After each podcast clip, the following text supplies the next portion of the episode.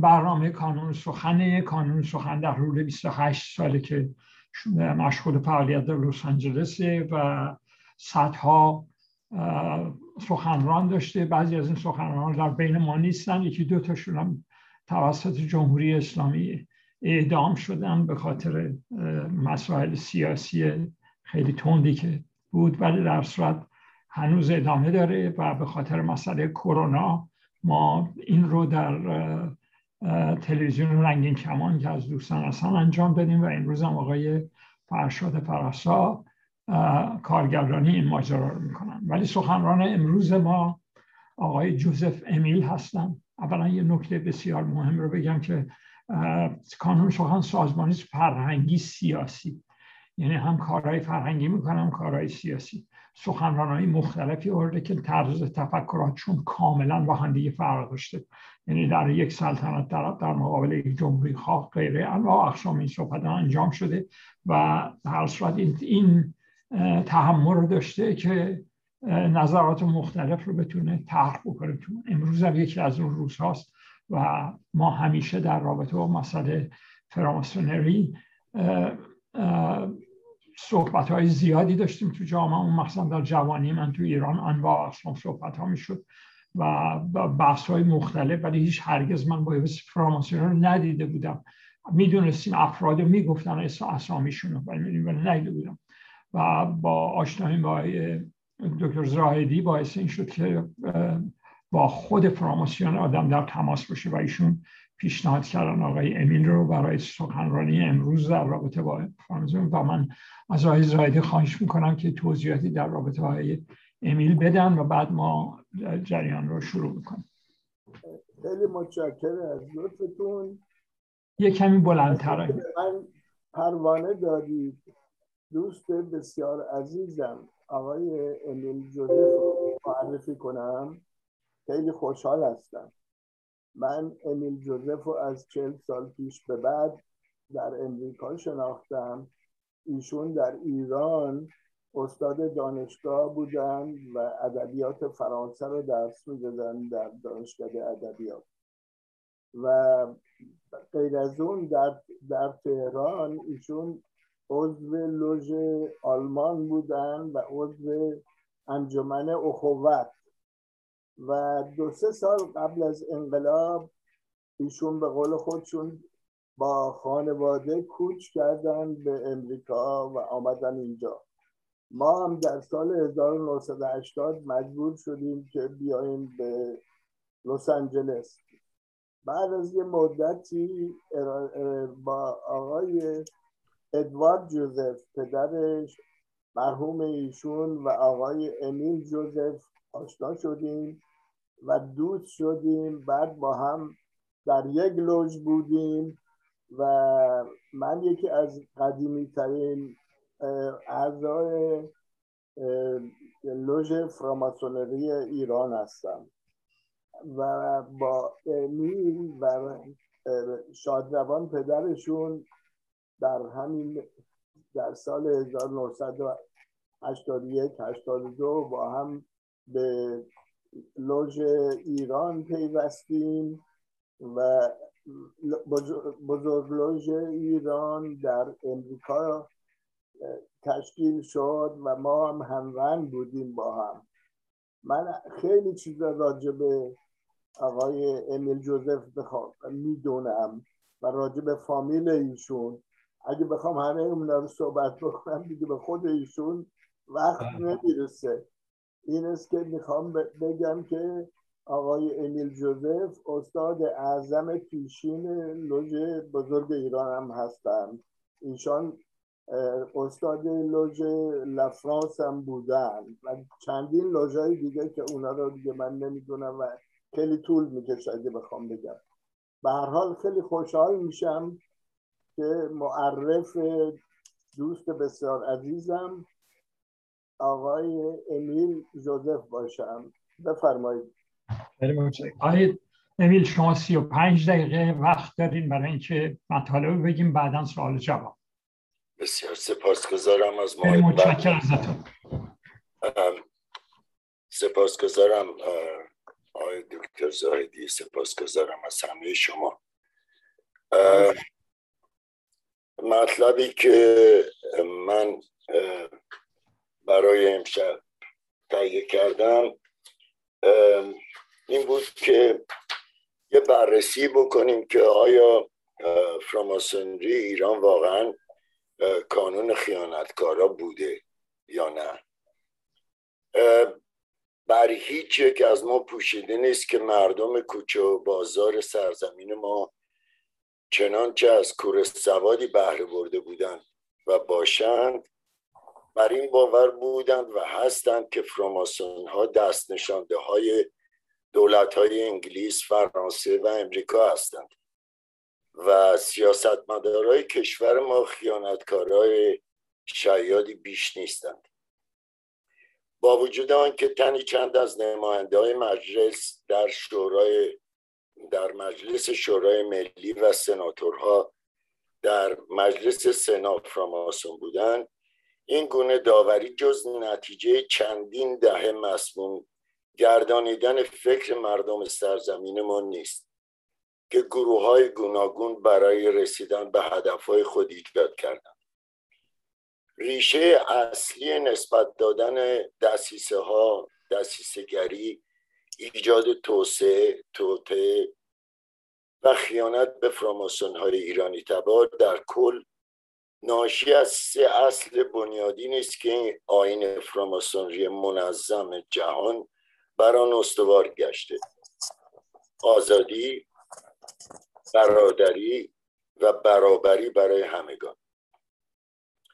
واکنش های گروه های چپگرا میانه رو ملیگرا و همچنین سیاستمدارهای افراطی و بنیادگراهای مذهبی ناشی از این سه اصل آین فرامستانری مردم کوچه و بازار میهن ما نمی‌دانند که ایجاد مسمومیت فکری در آنان آگاهانه و دانسته برای رسیدن به هدفهایشون از پیش برنامه ریزی شدن مردم کوچه و بازار ایران نمی‌دانند که پیدایش آین فراماسونری این آین کهنسال 300 ساله واکنشی بود نسبت به سیاست و کردار و رفتار روحانی ها با مردم سرزمین های اروپا به ویژه فرانسوی ها این مردم نمی‌دانند که کاردینال ها و کلیسای رومن کاتولیک چه بلاهایی با جنگ های سی ساله و انکیزیسیون بر سر مردم فرانسه آورده بودند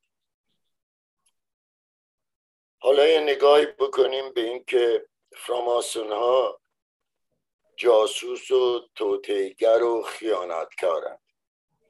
در کشور ما از 150 سال پیش نویسنده ها بدون که به حقیقت درباره آین فراماسونری دسترسی پیدا کرده باشند در کتاب ها و روزنامه ها به این آین حمله ورگشتند و به داوری نشستند.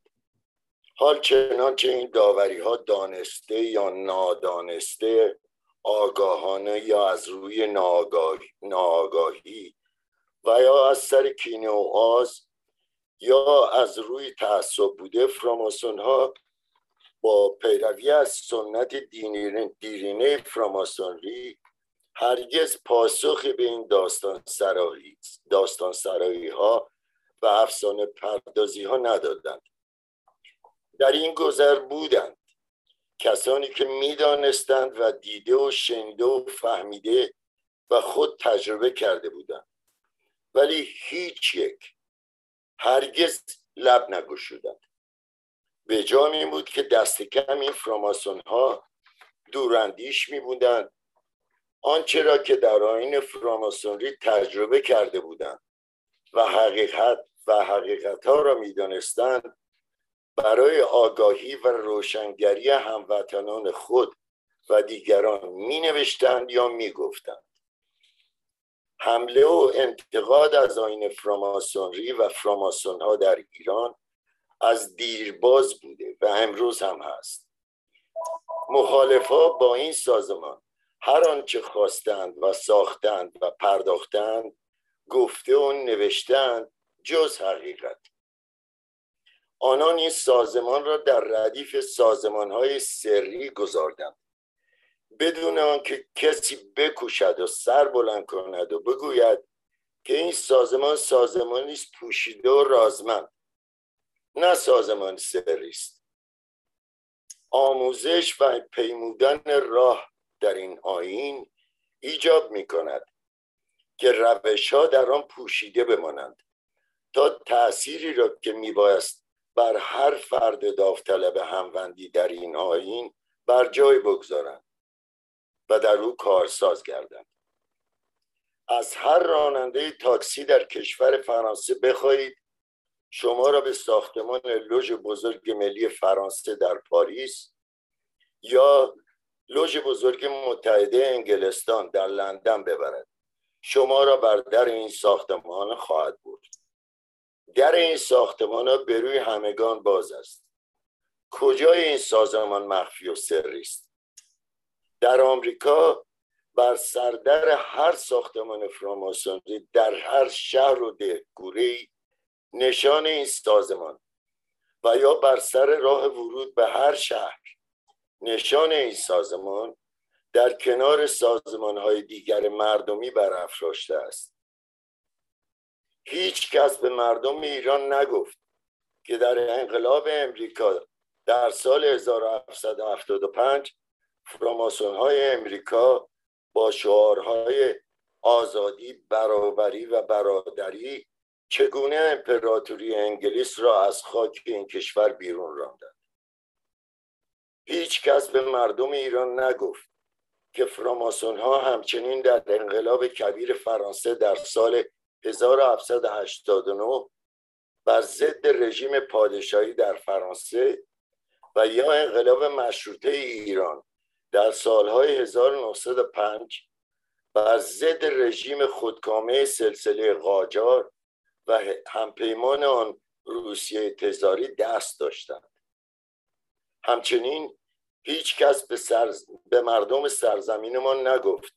آنان که قانون اساسی کشور امریکا را نوشتند فراماسون ها بودند. دست کم ده تن از سیزده تن عضو این سازمان از فراماسون ها بودند. هیچ کس به مردم ایران نگفت که نزدیک به پانزده تن از رؤسای جمهور گذشته امریکا فراماسون بودند. هیچ کس به مردم ایران نگفت که فرانکلین روزولت و وینستون چرچیل دو فراماسونی بودند که دنیا را از بلای آسمانی جنگ دوم جهانی و ادولف هیتلر این جنایتکار بزرگ تاریخ رهایی بخشیدند. و چنانچه گفتند دیگر دیر شده بود. و کمونیست ها همکاران دیگر چپگرای ضد حکومت ایران با جستجوی مغزی مردم فراماسون ها را جاسوس و توتهگر و خیانتگر گردانده بودند. و اما در مورد این استوره ساختمان معبد حضرت سلیمان چند کلمه میگم. افسوده بر اسطوره های ساخته و پرداخته شیاط های مخالف فراماسونری هیچ یک را به اندازه استوره ساختمان معبد سلیمان پادشاه که چون یک نماد در یک پایه این آین به کار رفته بر سر زبان ها نینداخت. این استوره نفرت گروه های ضد سامی آنتی سمتیک که همان یهود ستیزی و تبعیض و نجات پرستی سامی هاست افسوده. بر پیشدگی این آین موجب گشت که بیشترین مردمان سرزمین ما وابستگی آن را با توطعه چینی آنگلو زایونیست انگلیسی سیونیستی سیونیستی جهانی در اندیشه پرورانده و بپذیرند. در اینجا لازم است یادآور شود که آین فراماسونری ساختمان معبد سلیمان پادشاه را چون یک نماد بنیادین از انجیل مقدس برگرفته است. بخش یک پادشاهان باب سی و هشت. اسماعیل راین در جلد سوم کتاب فراموشخانه و فراماسونری در ایران چنین می نویسد یهودیان که به وجود آورنده فراماسونیزم می باشند واجهش هم اشتباه می نویسه که این چنین نیست. حقیقت را امیر نجات در کتاب خود جمعیت های سری و فراماسونری می نویسد از بد و پیدایش فراماسون ها مردمانی مذهبی بودند که به کلیسای کاتولیک تعلق داشتند. پس از تأسیس لوژ بزرگ لندن سایر شعب مسیحیت نیز به لوژها پذیرفته شدند و سپس به تدریج در لوژها حل و شرط عضویت ایمان به خداوند قرار داده شد. دستاویزهایی که دستاویزهای اصلی که مخالفا با آین فراماسونری از اون سو استفاده کردن افسوده بر اسطوره ساختمان معبد سلیمان چنینند. پیوند آین فراماسونری با مذهب و سیاست. پیروی کورکورانه از دستورهای رهبران این سازمان به ویژه لوژ بزرگ متحده انگلستان در مسائل سیاسی و اجتماعی.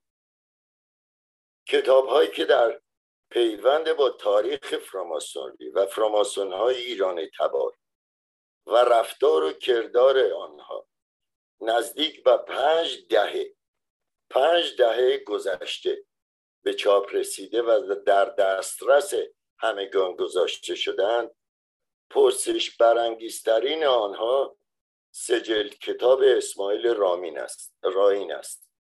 به نام فراموشخانه و فراماسونری در ایران. پیش از آن که به درون مایه جنجال برانگیز جلد سوم کتاب راین که همزمان با شکوفایی فراماسونری در دوران سلطنت محمد رضا شاه فقید است بپردازیم. گزارش کوتاهی از پیشینه نگارنده این کتاب ها و همچنین انگیزه دادن پروانه برای انتشار آنها از سوی شاه می‌پردازم با تکیه بر آنچه که در آنسیکلوپدیا ایرانیکا والیوم ده نوشته شده است اسماعیل راین در سال 1950 از هموندان سازمان رکن دو ستاد ارتش بود. هموندی او در این سازمان همزمان با مأموریت سپه بود حاج کیا رئیس رکن دو برای برچیدن لوژ همایون می بود. گمان می رود که سپه بود کیا نخستین کسی باشد که یادداشت های لوژ همایون را در اختیار راین گذارده و همچنین اقدام لازم را برای دسترسی او به صندوق پستی این لوژ در پستخانه مرکزی تهران فراهم آورده است. افسوده بر این در سال 1956 راهین با سازمان اطلاعات و امنیت کشور در, پا در برپا کردن شعبه این سازمان در فارس همکاری نزدیک داشت. به گفته منوچر هاشمی که یک تن از سران ارشد ساواک بود راهین که چون کارمند در پستخانه مرکزی تهران به کار می پرداخت به او گزارش می‌دهد که صندوق پستی لوژ همایون را در پستخانه مرکزی زیر نظر دارد. در سال 1963 هنگامی که هاشمی سمت سرپرستی ضد اطلاعات ساواک را می داشت راین به او پیشنهاد می, پیشنهاد می نماید که ساواک یادداشت‌های این لوژ را از بیوه جواهری استاد لوژ استاد اعظم لوژ همایون خریداری کند. ساواک تمامی یادداشت‌های موجود لوژ همایون را که در خانه جواهری نگاهداری می‌شد به مبلغ دو هزار تومان از بیوه جواهری خریداری می نماید و پس از مرور به بخش ویژه سازمان که فراماسون های ایرانی تبار را تحت نظر می گرفت تحویل داده می شود بنابر گفته هاشمی راهیم به من گفت که کتابهایی در پیوند با فراماسون های ایرانی در دست تهیه دارد. هنگامی که این کتاب ها منتشر شد متوجه شدم که بیشترین مندرجات این کتاب ها از پرونده جواهری است. همزمان با انتشار کتاب های راین کتاب دیگری با برنامه میراث میراثخوار استعمار نوشته مهدی بهار. دوست نزدیک راین نیست منتشر می شود محتوای این کتاب در کل حمله است به امپریالیسم امریکا که در آن نام ماموران امریکایی در ایران فاش شده بود. انتشار این دو کتاب در آخر سال 1960 در ایران جنجال برانگیز گشت. از آنجایی که انتشار کتاب های راین را کار آمریکایی ها بر ضد مامورهای انگلستان و انتشار انتشار کتاب بهار را کار انگلیس ها بر ضد امریکا بر, زد بر سر زبان ها انداخته بود. انگیزه نگارش این کتاب ها را به قلم دو دوست دو دوست نزدیک و انتشار همزمان کتاب های آنان نمی توانست از پیش برنامه ریزی نشده باشد. واکنش دربار شاهنشاهی در مورد انتشار کتاب های راین و بهار چنین است. دربار شاهنشاهی انتشار کتاب بهار را فاش گشتن دسیسه امریکا و انگلیس دانست امیر اسدالله علم وزیر دربار وقت در پیوند با کتاب ها با کتاب های راین چنین می‌گوید. کتاب درباره فراماسونا جنجال برانگیز است. بیشترین سران برجسته سیاسی کشور ما فراماسون هستند. در بین تمامی نخست وزیرهای دوران مشهوریت تنها حجیر، رزمارا، زاهدی، امینی و من فراماسون نبودیم و من فراماسون نبودیم. باز می‌گوید کتابی که به تازگی درباره فراماسون های ایران منتشر شد و از تمام سران برجسته کشور.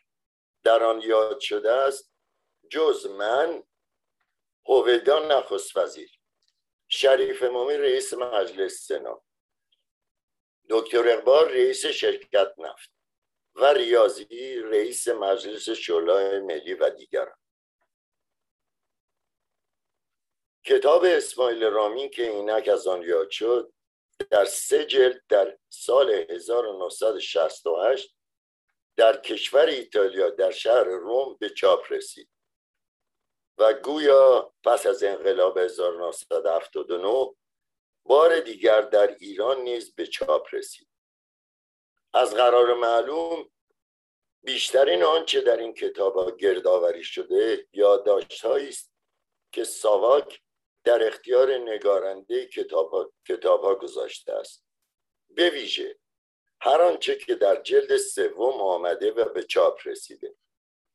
افسوده بر این یادداشت ها آنچه گفته می شود این است که چند کمیته پس از انقلاب 1979 یادداشت های دیگری را نیز به این, به این کتاب ها افزودند. جلد سوم در برگیرنده تمامی کوشش های فراماسون در دوران سلطنت پهلوی است.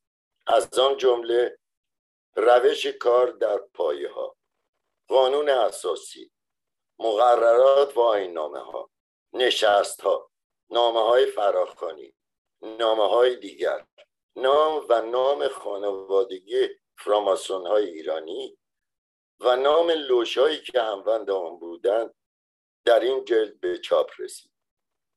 افزوده بر اینها چند نوشتار انتقادی است که حکایت از توتیگری هموندان این سازمان دارد. همچنین تومت های ناروا و خصومت آمیز به فراماسون ها و شعارهای ناخوشایند و حساس بر ضد آنان نیز این جلد در بر دارد. بخشی از این یادداشتها در پیوند با چگونگی تأسیس لوژ همایون در سال 1955 با آغاز کار برای برپا نمودن لوژ مولوی در سال 1955 در این جلد از یادداشت‌های شخصی محمد خلیل جواهری مؤسس و استاد اعظم لوژ همایون است که ساواک در سال 1963 همان گونه که پیش از این نیز در این گزارش به آن اشاره شد از بیوه او به مبلغ دو هزار, دو هزار تومان خرید. و اما در مورد لوژ همایون که پیش از این نام این لوژ بود لوژ پهلوی. پیشینه آقای محمد خلیل جواهری ایرانی تبار چنین است. او در کشورهای سوریه و, سوریه و لبنان اقامت داشت و در سال 1951 لوژ پهلوی را با پشتیبانی دربار شاهنشاهی پایگذاری نمود. منشور این لوژ از سوی لوژ بزرگ نامنظمی در قاهره فرستاده شده بود که گویا وابسته به آین شرق فرانسه. لورد گران اوریان د فرانس بود. گیری نپایید که برنامه این لوژ از لوژ پهلوی به لوژ همایون تغییر یافت. پیش از جریان های 1953 که به کودتا 1953 نیز از آن یاد می شود در مدت زمان چهار سال شمار هموندان این لوژ به به 281 تن رسیده بود که بخش بزرگی از آن از برجستگان سیاسی حکومت وقت و همچنین برگزیده مردان اجتماعی و اقتصادی و روشنفکرها بودند. هموندی این مردان برجسته و برگزیده به گمان دبیر سفارت امریکا در تهران همچنین مردم ایران همبستگی پشت پرده ای داشت حکایت که حکایت از کاری سیاسی و اقتصادی برای منافع انگلستان می‌کرد. تشکیل این لوژ و همزمان بودن آن با بر سر کار آمده دولت محمد مصدق و ملی شدن نفت بار دیگر شک و دشمنی با فراماسون فراماسونری را در همه طبقه های مردم ایران دامن زد. سرچشمه و ریشه اصلی دشمنی نوین مردم با فراماسونری از چند جهت می بود بیش از همه مبدع لوژ همایون. نام آن و بستگی آن با دربار شاهنشاهی. ارنس پرون دوست نزدیک شاه در سوئیس و احمد هومن قائم مقام وزیر دربار شاهنشاهی از بنیانگذارهای این لوژ و همچنین پشتیبانی هموندها و سالارهای ارشد لوژ اندیشه وابستگی آن با دولت انگلیس انگلستان و ضدیت با حکومت محمد مصدق را تایید می نمود. با وجود باور گسترده همگان بر دستن در کار بودن انگلیس ها لوژ همایون هیچ گونه وابستگی با فراماسونری انگلستان نداشت و وابستگی آن با آین شرق بزرگ فرانسه رنجش فراماسونری انگلیس و امریکا را به ویژه برمیانگیخت. آشکار گشتن وابستگی لوژ همایون با لوژ بزرگ قاهره و سلب اعتماد دربار از این لوژ به بسته شدن آن در سال 1955 انجامید. در اینجا گزارش کوتاهی می‌خواستم بدم در پیوند با آین شرق بزرگ فرانسه. از آغاز فراماسونری انگلیس فراماسونری انگلستان با برپایی لوژ همایون به دست جواهری که به دشمنی و ناسازگاری با انگلستان شهرت داشت از یک سو و با وابستگی این لوژ به آین شرق بزرگ فرانسه از سوی دیگر موافق نبود فراماسونری جهانی آین شرق بزرگ فرانسه را به رسمیت نمی شناسد و آن را نامنظم می داند. پیروی از دو اصل بزرگ از اصول دیگر قانون اساسی فراماسونری برای هموندی در لوچهای منظم فراماسونری لازم است و آنها چنینند. ایمان به خدا نامیرندگی روان. هنگام ورود داوطلب با نهادن دست بر روی کتاب آسمانی دین خود که بر روی دیگر کتاب های آسمانی در محراب گذارده شده پیمان وفاداری و پیروی از قانون اساسی فراماسونری آین نامه ها حد و مرز فراماسونری بسته و سوگند یاد می کند در سال 1877 آین شرق بزرگ فرانسه ماده ایمان به ایمان به خداوند یگانه را از اساسنامه خود برداشت.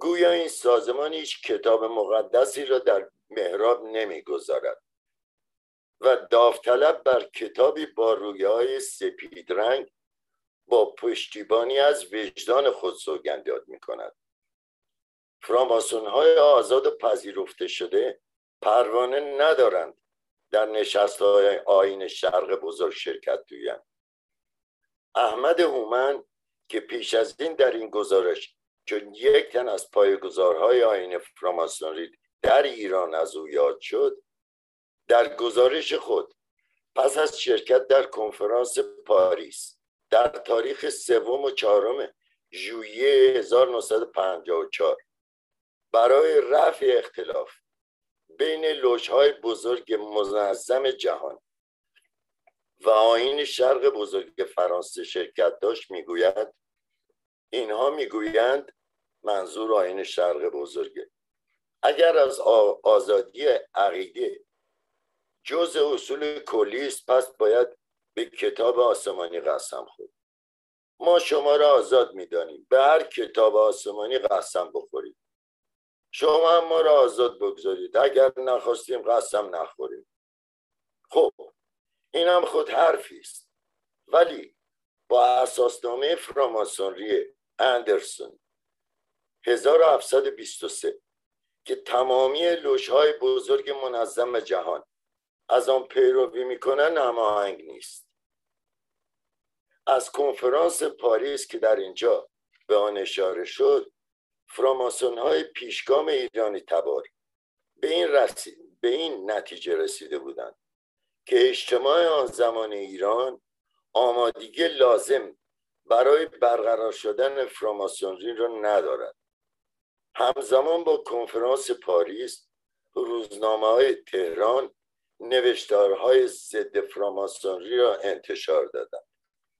همچنین در جلسه علنی مجلس شورای ملی نیز سخرانی با لوژ همایون با پیوند با لوژ همایون و جواهری و هموندی وزیران و نمایندگان مجلس و سناتورها زده شد که نتیجه آن برکنار کردن جواهری و بستن این لوژ گردید. در رابطه با لوژ همایون و فراماسون های قدیمی ایرانی برپایی لوژ همایون از آغاز مورد, مورد تایید فراماسون های قدیمی دکتر احمد هومن دکتر محمود هومن شهاب خسروانی علی سوئیلی دکتر محمد محمد علی هدایتی دکتر عباس خلطبری نبود. این بدبینی آنان بی پایه و اساس نمی بود. زیرا پس از برپا گشتن این لوژ در سالهای بعد از بعد افراد نامناسبی به این لوژ پیوسته بودند که تنها که نه تنها شایستگی همبندی چنین آینی را نداشتند بلکه پیوستن این مردمان شیاد و نادرست وسیله بود برای سوء استفاده و اعمال نفوذ و کسب مال و مقام.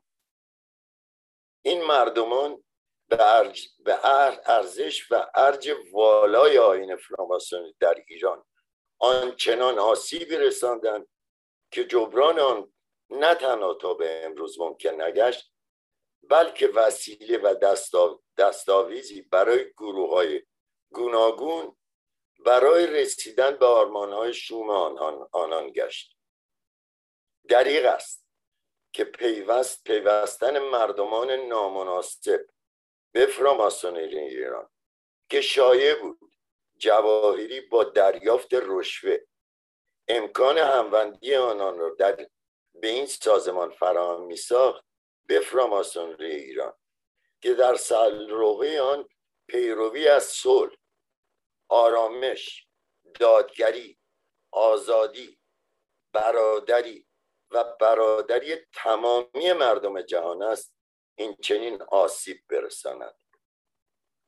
در تمامی سازمان ها چه سیاسی اقتصادی فرهنگی خدماتی و دیگر سازمان ها خانه ها آدم های نایاب راه میابند ولی از دادگری به دور است که در پیوند با سازمان پهناوری چون فراماسونری جهانی در کل بر اساس کردار چند تن مردم ناباب که به گونه در این سازمان راه یافتند به داوری نشست.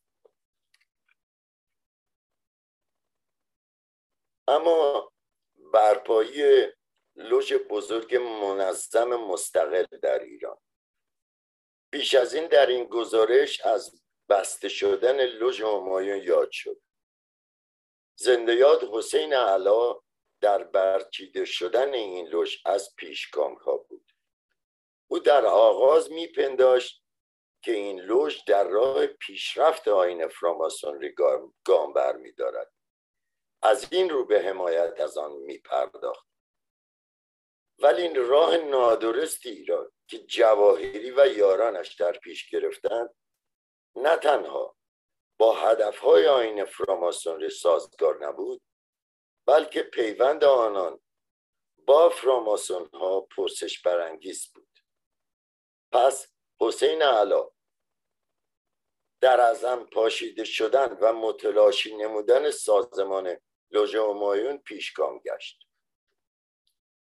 برپایی لوژ مر در تاریخ 5 فوریه 1968 در تهران نخستین گام برای آغاز یک لوژ مستقل یک لوژ بزرگ مستقل فراماسونری در ایران بود. پایگزاران این لوژ حسین علا سید حسن تقیزاده عبدالله انتظام تقی اسکندانی ابوالحسن حکیمی مختار الملک سبا و تئودور فوگل آلمانی تبار کارمند شرکت کوخ در تهران بودند.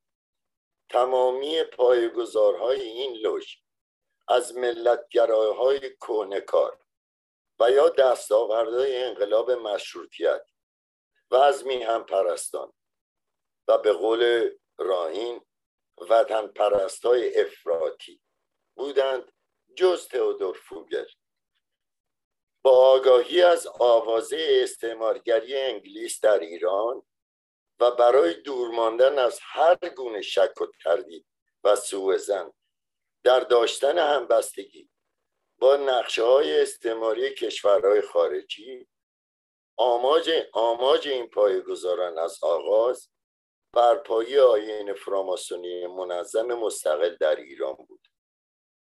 نخست درخواستنامه برای دریافت منشور به لوژ بزرگ مستقل آلپینا در سوئیس فرستاده شد. از آنجایی که این لوژ بزرگ هرگز منشوری برای برپایی لوژ بزرگ دیگر در دیگر کشورها نفرستاده بود از پذیرش این درخواست پوزش خواست.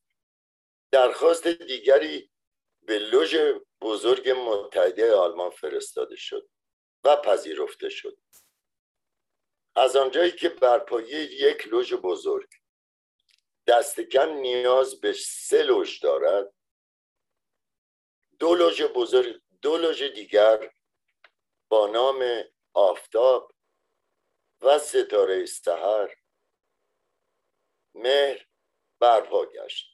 و با پشتیبانی لوژ بزرگ متحده آلمان خودمختاری و استقلال را در دسامبر 1960 لوژ بزرگ مستقل ایران اعلام و حسین علا در سمت استاد اعظم و تقیه اسکندانی در سمت بزرگدری دبیر در تهران آغاز به کار کرد.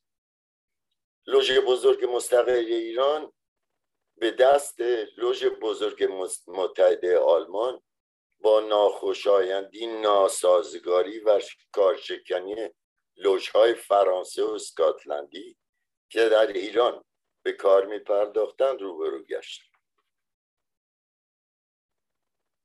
روی یکی از رویدادهای جنجال برانگیز چنین است. رویداد جدا شدن سناتورها جعفر شریف امامی امیر حکمت اشرف احمدی و سی و هفت تن همبندهای لوژ ستاره سهر از لوژهای وابسته به لوژ بزرگ مستقل ایران سلسله جنجال های تازه‌ای برانگیخت. جدا شدن این همبندها که با سنت های فراماسونری هماهنگی نداشت نخست با واکنش و پیشنهاد اخراج آنان از فراماسونری از سوی لوژ بزرگ متحده آلمان روبرو گشت. جدا شدن یک جدا شدن از یک لوژ بزرگ بدینسان با اصلهای آین فراماسونری هماهنگ نیست و پیمان شکنی و خیانت به شمار می ولی حسین علا استاد اعظم لوژ بزرگ مستقل ایران با پیشنهاد اخراج آنان از فراماسونری منظم جهانی از سوی لوژ بزرگ متحده آلمان موافقت نکرد. نماینده لوژ بزرگ متحده انگلستان که همزمان با این رویداد در تهران بود در چندین نشست که با رهبران لوژ بزرگ مستقل ایران داشت پیشنهاد الحاق لوژ بزرگ مستقل ایران را به لوژ بزرگ متحده انگلستان نمود. ولی رهبران این لوژ با این پیشنهاد او موافقت نکردند. پس از جدا شدن جدا شدن از لوژ بزرگ مستقل ایران جعفر, جعفر شریف امامی برای آنکه بتواند لوژ بزرگ منطقه‌ای در ایران ایجاد کند دو لوژ دیگر برپا نمود. لوژ ناهید در 1964 و لوژ کیوان در سال 1966 این دو لوژ و ستاره سحر لوژ ستاره سحر جدا شده. از لوژ بزرگ مستقل ایران از سوی لوژهای بزرگ امریکا انگلستان و فرانسه و آلمان پذیرفته شدند. و در سال 1968 منشور لوژ بزرگ منطقه ایران از سوی لوژ بزرگ متحده آلمان صادر و این لوژ این لوژ بزرگ در تهران آغاز به کار کرد.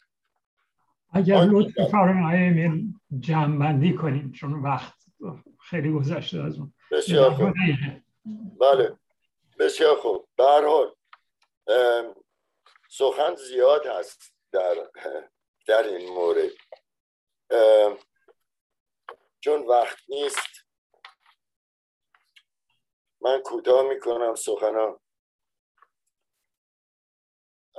و با این صحبت تمام می‌کنم. پرسشی که شاید تا به امروز بدون پاسخ مانده است این است که برای چه ساواک به راین یاری داد تا در بالاترین زمان شکوفایی فراماسونری در ایران. دست به نگارش این چنین کتاب های انتقادی و اتهامآمیز بزنند انتشار این کتاب ها به درستی در آن زمان در آن زمان بود که بیشتر مردان برجسته سیاسی اقتصادی فرهنگی و روشنفکر کشور به فراماسونری پیدا پیوسته بودند. آنچه روشن است این است که بدون دادن پروانه از سوی شاه نه کتاب راین و نه کتاب بهار می توانست در ایران انتشار یابد. پس انگیزه پروران پروانه دادن برای انجام این کار چه بود؟ شاید بتوان دو انگیزه را به این کار نسبت داد. نخست ایجاد احساس ناامنی در برجست مردان سیاسی کشور از راه برملا ساختن نام و نام خانوادگی آنان در سازمان و همچنین آین فراماسونری ایران.